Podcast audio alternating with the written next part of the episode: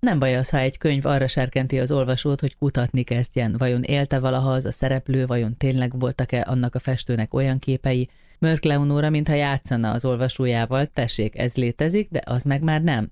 Igen, vannak különlegesen szép drága kövekkel kirakott gyöngyfigurák, de azt a kékruhás lányt azon a festményen, na azt hiába keresed. Lány igaz gyöngyökkel, ez a címe Mörk Leonóra új regényének, ismerkedjünk meg a könyvvel és annak két szálon futó történetével. Márta, a fiatal grafikus lány küldeményt kap Németországból, és ez hirtelen visszarepíti őt a múltba tíz évvel korábbra, amikor festőnövendékként Dresdába érkezve egyszerre szeretett bele a városba, a királyi kincstár barok gyöngyfiguráiba és az egyik nős tanárába. A férfi azóta eltűnt az életéből, most azonban arra kéri, hogy fordítson le neki egy 18. századi magyar nyelven született úti naplót.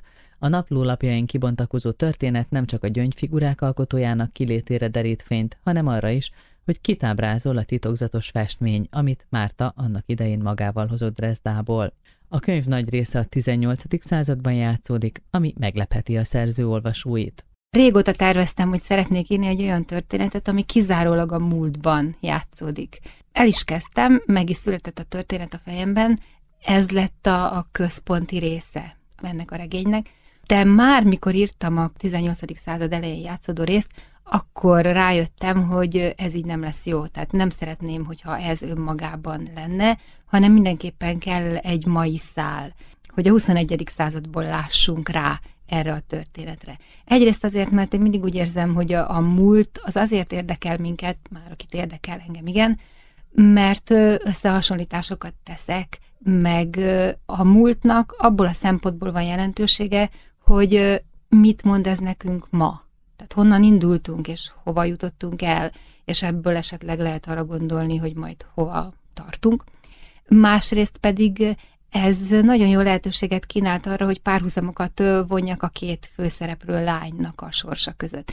Elég sok a, a hasonló helyzet, amit természetesen másképp oldanak meg. Na igen, épp ezt akartam kérdezni, hogy számodra ez az izgalmas ebben a két korban játszódó, vagy két szálon futó történetben, hogy két női főhős van, és hirtelen lesznek egy nagyon vonzó férfiba szerelmesek, nagyon érzékenyek mind a ketten a szépségre, valamihez nagyon értenek. Amit én itt meg akartam mutatni, először nem tudatosan, mert én a történetre szoktam koncentrálni, de írás közben azért nagyon sok minden eszébe jut még az embernek, és akkor, amit már tudatosan meg akartam mutatni, az az, hogy Magyarországon, és ebbe a csapdába mi is bele szoktunk futni a munkahelyemen, ahol ugye én szerkesztő és újságíró vagyok, Magyarországon sokan hajlamosak azt mondani, hogy én nem vagyok feminista. És mindig úgy érzem, hogy mikor ezt mondják, akkor először is nem tudják, hogy mi az a feminizmus, de a másik, hogy hajlamosak elfelejtkezni arról, hogy mi mindent köszönhetünk azoknak a nőknek, akik már a 18., a 19., 20. században feministának vallották magukat. Tehát van egy csomó olyan dolog, amit mi teljesen természetesnek veszünk, és nem is törjük rajta a fejünket, hogy ez miért van nekünk megengedve, és hogy ez átira nem volt természetes mondjuk a 18. században, hogy ez meg lett volna engedve egy lánynak, hogy egyedül járjon, hogy oda menjen, ahova akar, hogy azt csináljon, amit akar, hogy akár csak kilovagoljon az erdőbe, hogy dolgozzon, hogy hivatást válasszon, hogy ugyanolyan karrierje legyen, mint egy férfinak. Ezt miért vesszük természetesnek? Jó, hogy ez természetes, de azért szerintem néha nem árt azon elgondolkodni, hogy honnan indultunk. A lány, aki a mai szereplő, ő szemeláthatóan nem küzd ezzel, azon érvényesítés kérdésével, ugyanakkor érdekes, hogy nem talált még társra, ő neki a saját életét kell menedzselnie és helytállni a munkában. Én mindig azt szoktam mondani, és a lányomat is mindig erre tanítottam, hogy csak nem függeni senkitől, legalábbis anyagilag nem. Ez a lány, tehát a mai szereplő Márta, hát neki van egy karrierje, de hát miért is ne lenne? Hát számtalan nőnek van. És ha most prompt éppen nincs mellette egy férfi, akkor ez nem azért van, mert neki karrierje van, és ez akadályozná őt meg abban, hanem hát most így alakultak a dolgok, de ő nagyon is képes arra, hogy szeretetet adjon és kapjon, mint ahogy ez a történetből ki is derült, tehát volt már erre példa. Nagyon helyes, hogy ő mivel küzd, tehát milyen megrendelőkkel küzd nap, mint nap. Ő grafikus, grafikus. tehát egy grafikai stúdióban dolgozik ott ilyen művészeti vezető. Igen, de hogy hogyan váltja apró pénzre sajnos a tehetségét, és közben pedig ugye az 18. századi lány, ő meg az aranyműves apja mellett dolgozik, és csoda dolgokat csinál, titokban persze nagy meg tudják. Én azt hiszem egyébként, hogy őt hagyták volna dolgozni, teljesen én találtam ki, tehát nem tudom, hogy valóban élt-e az 1700-as évek elején Dresdában egy aranyműves lány, tehát Sophie, Anne Sophie teljesen az én képzeletemnek a teremtménye, de úgy képzelem, hogy az azért már nem volt az a nagyon, nagyon régi középkor, tehát hagyták volna őt dolgozni, de biztos, hogy csak addig, amíg egy férfi elől nem veszi el a munkát, tehát biztos, hogy nem lehetett volna neki saját műhelye, vagy nem dolgozhatott volna a saját neve alatt. Melyiket szereted jobban írni, a mai szállat, vagy a régit? Én történelem szakon már, mint magyar történelem szakon végeztem, és azért mentem történelem szakra, mert azt képzeltem, hogy majd öt éven keresztül azt fogjuk tanulni, hogy hogy éltek az emberek. Na hát ehhez képest ugye az ember öt éven keresztül azt tanulja, hogy az ilyen békekötés, meg az olyan császárság, meg a nem tudom, a Gracchus testvérek útja, vagy reformok, nem tudom. Tehát tökéletesen unalmas politikai történet és öt évig azon törtem a fejem, mit keresek én itt? És az, hogy, hogy írhatok, az lehetőséget nyújt arra, hogy a történelmet úgy kezeljem, ahogyan az engem érdekelt, és ahogyan szerintem az emberek többségét érdekli. Kicsit mesélj Dresdáról, az akkori, a 18. századi Dresdáról. Ez egészen elképesztő. A piacon járni veled, vagy akár kilovagolni Szofival, vagy, vagy nem tudom, az éjszakában elszökni a szeretett férfihoz fiúruhában. Igen, én ezt nagyon élveztem, és azt én, hogy mondjam, dicséretként könyvelem el, hogy a lányom, aki az egyik legnagyobb kritikusom, miután elolvasta a könyvet, azt mondta, hogy jó, ezentúl meg van engedve, hogy történelmi regényt így. Tehát én úgy éreztem, hogy ezzel sikerült egy olyan hangulatot teremteni, ami az abszolút 21. századi XYZ generációt is be tudja vonzani, és meg tudja nyerni ennek a korszaknak. Ez egy olyan korszak, ami egy nagyon kutatott korszak, tehát hál' Istennek nagyon sok forrás van. Éppen ezért én bárminek utána tudtam nézni. Tehát akár annak, hogy milyen ruhákat hordtak, akár annak, hogy ebben az időszakban, amikor ez játszódik, akkor erőságos volt a száz választófejedelem, illetve többször is ő volt a lengyel király. És ő hát egy nagyon meghatározó alakja volt a száz, illetve a német történelemnek, tehát nagyon sok forrás maradt fenn, és bárminek én utána akartam nézni, annak utána lehetett nézni, hogy ő kinek mennyit fizetett, vagy mennyit nem fizetett, hogy a kedvenc hivatalos szeretője, a Kózel grófnő, az évi 80 ezer tallérral szerepelt az udvarfizetési listáján, míg például a Pöppelman, az udvari építész, aki a Zwingert is építette, 40 ezret keresett. Tehát ilyen, ilyen források és ilyen adatok fönnmaradtak. Az ember, hogyha most azt mondja, hogy elindulok Dresdába, akkor annyira vágyik erre, amit nálad olvasott, és azon gondolkodtam, hogy vajon mit kap meg ebből. Szerintem, ha elmegy, és bele tudja magát élni úgy a múltba, hogy én, mondjuk egy festmény előtt állva, vagy a királyi kincstárban, mondjuk ezek előtt a gyöngyfigurák előtt állva, akkor megkapja ugyanezt a hangulatot, tehát ez csak fantázia kérdése. Én egyáltalán így találtam ki ezt az egész történetet, és így próbáltam megteremteni azt a Dresdát, amiben az én szereplőim mozognak, hogy úgy éreztem, mikor megláttam ezeket a picike barok, tehát nem szabályos igaz gyöngyökből készült figurákat, hogy ezek nem akárkik, hanem valakik. Tehát, hogy aki csinálta őket, az olyan embereket formázott meg, akiket ő ismert, akiket nap mint nap látott. Tehát a vándororvost, vagy a vincellért, a szoptatós dajkát, a királyi udvar testőrségének egy tagját, és akkor egyrészt úgy éreztem, mondom, hogy ezek az emberek éltek, másrészt pedig úgy éreztem, hogy ők együtt egy történetet mesélnek el és hogy nekem nincs más dolgom, mint hogy ezt a történetet leírjam. Az olvasó óhatatlanul elkezdi keresni ezt a kékruhás nőt egy festményen. Hol van ez a gyönyörű nő, akinek domborodik a hasa, és van mögötte egy térkép és én nem találtam ezt a képet. Hát mert ilyen nincs, ezt én találtam ki, de egy ehhez hasonló van. Tehát az az érdekes, hogy mikor elkezdek írni, akkor mindig van a fejemben egy történet, de hát ugye természetesen annak minden eleme még nincs meg. És ahogy elkezdek dolgozni, akkor megteremtek egy olyan valóságot, amiről most már sokat derül ki, hogy létezik. Tehát olyan elemek jönnek be, amikről kiderül, hogy azok vannak, nem én találtam ki. Például ez a festmény, amiről én mintáztam a regénybeli festményt, az egy Fermer kép, Washingtonban van, és az egy ugyanígy 17. század végi, de mindegy, most ez a néhány évtized nem számít egy ilyen távoli korszakban, lányt ábrázol, ilyen nagy hassal, és a kezében tart egy ékszerészmérleget, és előtte a takaron hevernek a különböző igaz gyöngyök. És azt hiszem, mögötte nem egy térkép van, hanem egy festmény. De mindegy, számtalan olyan fermerkép van, amin térképek adják a hátteret.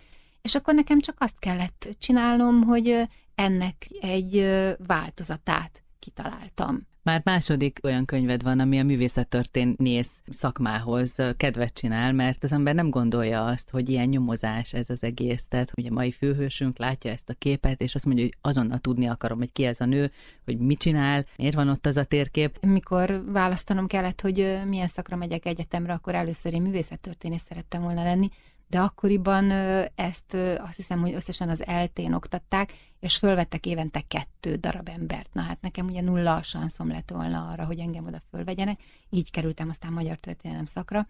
Tehát azért vannak olyan művészettörténészek, megint mikor ezekhez a könyvekhez keresem a forrásokat, mindig kiderül, hogy azért vannak olyan emberek, akik azzal foglalkoznak, hogy kiderítik, hogy akkor Fermer képeim miért balról jön a fény, és miért sárga a ruha, vagy miért kék, és ha a papucsotot hagyta elől, akkor az miért van, és hogy a keresztbe tett ö, seprű az azt jelzi, hogy az asszony megcsalta a férjét, meg hogy a felborult boros pohár arra utal, hogy a szeretője volt ott, stb. stb. Hihetetlen. És miért lehet azt gondolni, vagy miért jut eszébe ugye a képet néző fiatal lánynak, hogy ez a hölgy készíthette ezeket az igaz gyöngyfigurákat? Most 57 darab ilyen figura van, több volt. Tehát a németek azok már a 18. században is nagyon tüchtig nép volt, tehát többször is katalogizálták a, a Grünezgevölbének, illetve az egész királyi kincstárnak a, gyűjteményét, és a katalógusokból lehet tudni, hogy az 1705-ös katalógusban mi szerepelt, meg az 1735-ösbe, stb. Mert hogy az uralkodó imádta ezeket a könyvek Igen, szerint. igen, uh-huh. igen, és hát ott valakinek az volt a dolga, hogy ezeket katalogizálja. Ez úgy történt, hogy mikor én megláttam Dresdában ezeket a figurákat, akkor először teljesen mondom elbűvöltek, és azt éreztem, hogy hát ezek mesélnek, és teljesen beszippantott a világuk. És aztán megnéztem, és kiderült, hogy ebből az 57-ből mit tudom én, mondjuk 40-ről nem tudják, hogy ki csinálta. Mondom, mi az, hogy nem tudják? Tehát ez nem a Fra Angelico kora, mondjuk az ő nevét pont tudjuk. Nem a 12. század, vagy a 11. század, amikor Isten dicsőségére alkottak a, a festők, vagy az aranyművesek, és úgy érezték, hogy ők nem számítanak, hogy az ő nevük nem kell, hogy fennmaradjon. Ez a 18. század eleje, nem volt ez olyan régen. És akkor ez volt az első gondolatom, hogy mi az, hogy nem tudjuk, és a második rögtön az volt, hogy hát biztos azért nem maradt fenn, mert nő volt. Neked milyen volt levelet írni abban a korszakban? De egyrészt vannak benne levelek a 18. századi szereplőnek, tehát az Anszofinak ír például az édesapja egy levelet. Ehhez én először megpróbáltam magyar levelet találni a korból, nagyjából 0,0, illetve hát egy-két levél biztos fennmaradt, a főúr írt a feleségének, na az nem volt jó hoppá, akkor elkezdtem német leveleket keresni, és mindjárt találtam. És találtam egy tündérédeset, amit egy akkor éppen Párizsban szolgáló német katonatiszt írta a három vagy négy éves kislányának. És ez annyira kedves volt, tehát miért mondjuk azt, hogy csak a modern apa kötődik érzelmileg a gyerekeihez, hihetetlen. És akkor abból használtam föl egy-két fordulatot magyarra fordítva akkor van benne egy másik levél, amit a, a férfi főszereplő, a Nikolaus, a, a drágakő kereskedő ír a választó fejedelemnek. Akkoriban mindenki tudta, hogy egy választó fejedelmet hogy kell megszólítani. Na, nekem erről gőzöm se volt. Igen ám, te még valaki írt levelet a választó fejedelemnek, tudni, hogy Johann Sebastian Bach. És ez a levél fennmaradt, és abból néhány kifejezést szintén felhasználtam. Tehát ez az, ami eredeti, de a többi, azt megpróbáltam én abban a stílusban megfogalmazni. Ami jóval nagyobb feladat volt, és jóval terjedelmesebb rész a regényben, az az, hogy nekem ki kellett találnom, hogy mi köti össze a 18. századi Dresdában játszódó történetet a mai, tehát 2015-ben élő magyar lányjal. Mi köze neki ehhez? Tehát kellett egy magyar szál, és akkor így találtam ki azt, hogy abban a korban nagyon sok protestáns lelkész, illetve lelkész jelölt járt német protestáns egyetemekre, túlnyomó részt Wittenbergbe, és ezek a magyar peregrinus lelkészek voltak, akik hát gyalog vagy postakocsin, tehát elég nehezen jutottak oda ki, és mivel ezek író típusú emberek voltak, írtak is ilyen naplókat. Van, aki magyarul, van, aki latinul. És akkor azt találtam ki, hogy a két kort egy ilyen napló fogja összekötni. Tehát, hogy egy magyar lelkészjelölt indul ki és jut el Németországba, és ott ő találkozik ezzel a 18. századi német történettel.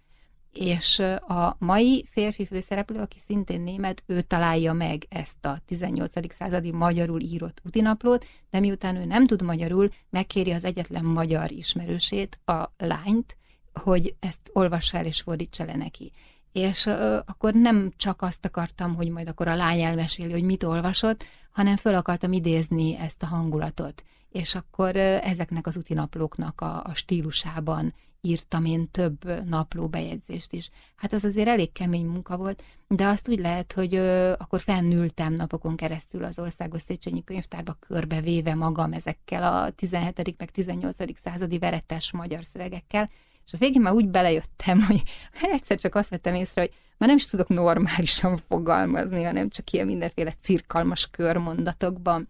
És hát ezt borzasztóan élveztem. Természetesen vannak benne félmondatok, amiket valóban létező útinaplokból vettem ki, de azért a szövegnek mondjuk a, a 90 a az teljesen az én szellemi termékem. Az jutott eszembe, hogyha a könyvedből indulunk ki, akkor Dresda, mintha a szerelem városa lenne. Kicsit ilyen túlfűtött. Ez neked köszönhető, vagy tényleg ilyen a hangulat a városnak? Hát szerintem szerelmesnek lenni biztos, Bárhol? hogy mindenhol jó. Igen, hogyha az embernek van hozzá megfelelő partnere. Én is jártam egyetemista koromban Dresdában, és nekem is voltak élményeim, amiket aztán fel is használtam ebben a regényben. De a, a másik vonal, ami ezt a hangulatot erősíti, az az, hogy erőságost nem csak a pénzt szerette, meg a pénzt szórni szerette, hanem a nőket is szerette. Biztos túlzás az a 300 valahány gyerek, amit neki tulajdonítottak, de hát szorgalmasan munkálkodott azon, hogy ami állítólag ugye a férfi evolúciós hivatása, hogy a gényeit továbbadja. Van egy nagyon-nagyon érdekes karakter, több is, de én az udvari bolondot nagyon megszerettem, őt nagyon kitaláltad. Igen. Miért volt ő ilyen fontos? Őt is előbb aprócskán láttad Gyöngyben? Igen, ő az egyik legszebb figura szerintem, tehát annyira ki van találva, és annyira eleven, hogyha az ember ránéz. 8 centi az egész, és mégis azt érzed, hogy karaktere van, és hogy története van. Ez volt az egyik. A másik az, hogy abban a korban valóban éltek udvari bolondok, tehát az erőságosnak is több ilyen udvari bolondja is volt, de udvari törpéje is volt, némelyiknek a neve is fönnmaradt, és akkor én szerettem volna egy olyat, aki, aki valóban élt, és itt találtam rá Jákob Ríszre, aki valóban élt, és valóban nős volt. Már nem emlékszem, melyik német múzeumnak a honlapján találtam egy ilyen udvari törpe történetet, és akkor alatta kommenteltek az olvasók, és az egyik olvasó bekommentelte, hogy Jákob Rész az ő ők, ők, ők, ők nagyapja volt. Megtaláltam egy részkarcot is, ami őt ábrázolja. Tehát ő is egy, egy abszolút eleven figura, és akkor az ő nevét használtam fel. Hogy aztán a természete milyen volt, vagy a karaktere milyen volt, azt én találtam ki. De mindenképpen szükség volt rá egyrészt azért, mert a kornak ez egy nagyon jellegzetes figurája volt, másrészt a gyöngy figura miatt, tehát amikor megszemélyesítettem ezeket a csak gyöngyben létező figurákat, akkor mindjárt tudtam, hogy ő, ő meg fog jelenni a történetben. És nem beszélve arról, hogyha baj van, akkor ő igen, az uralkodó tehát közelében neki van. Mhm. szükségem volt egy olyan figurára, aki az uralkodó környezetében él, és akinek, hogy mondjam, bejárása van az uralkodóhoz mert azért az nem úgy ment akkoriban, hogy ugye van az a mondás, hogy a macska is ránézhet a királyra, hát ránézni lehet, hogy ránézhet, de hogy szóba nem állhat vele, és nem tud ügyeket elintézni, az biztos, és amikor itt a, a fő konfliktus megtörténik, akkor a Jákob Ríz, tehát az udvari törpe nélkül itten nagyon nagy problémák lettek volna. Azt írod, hogy a főszereplő mai lánynak a, a német alföldi festők a kedvencei, miközben az édesapja mondjuk az impressionistákért lelkesedett, a mama meg egészen más területért, és azon gondolkodtam, hogy ez a te könyved néha olyan, mint egy festmény. Például a piacot, ahogy látjuk, olyan, mint hogyha tudatosan mutatnád úgy, mint hogyha egy festményt látnánk. Én borzasztóan szeretem ezt a korszakot, tehát egyrészt a, a holland aranykort, illetve azokat a festészeti korszakokat, amik nem mindenféle szent képeket, meg nem tudom miket ábrázolnak, hanem azokat az embereket, akik akkor ott éltek. És én órákon keresztül tudok bámészkodni és nézni, hogy, hogy milyen emberek volt, milyen gyűrű volt az újukon, hogy hordták a hajukat, milyen volt a főkötőjük, mi van előttük a tányéron. Én nem tudom, engem ez borzasztóan elbűvöl, és úgy érzem, hogy ha én hasonlóképpen tudok írni, akkor az bevonja az olvasót, és elviszi őt ugyanabba a világba, ami valaha létezhetett, bizonyára annak is megvoltak a szép meg a, csúnya oldalai, amit én megpróbálok rekonstruálni. Lány igaz gyöngyökkel, ez tehát Mörk Leonóra regénye, ki ne hagyják, Dresda igen közel van, ha nem jártak még ott, rövidesen kiderül, hogy mi minden vonzhatja oda az utazót.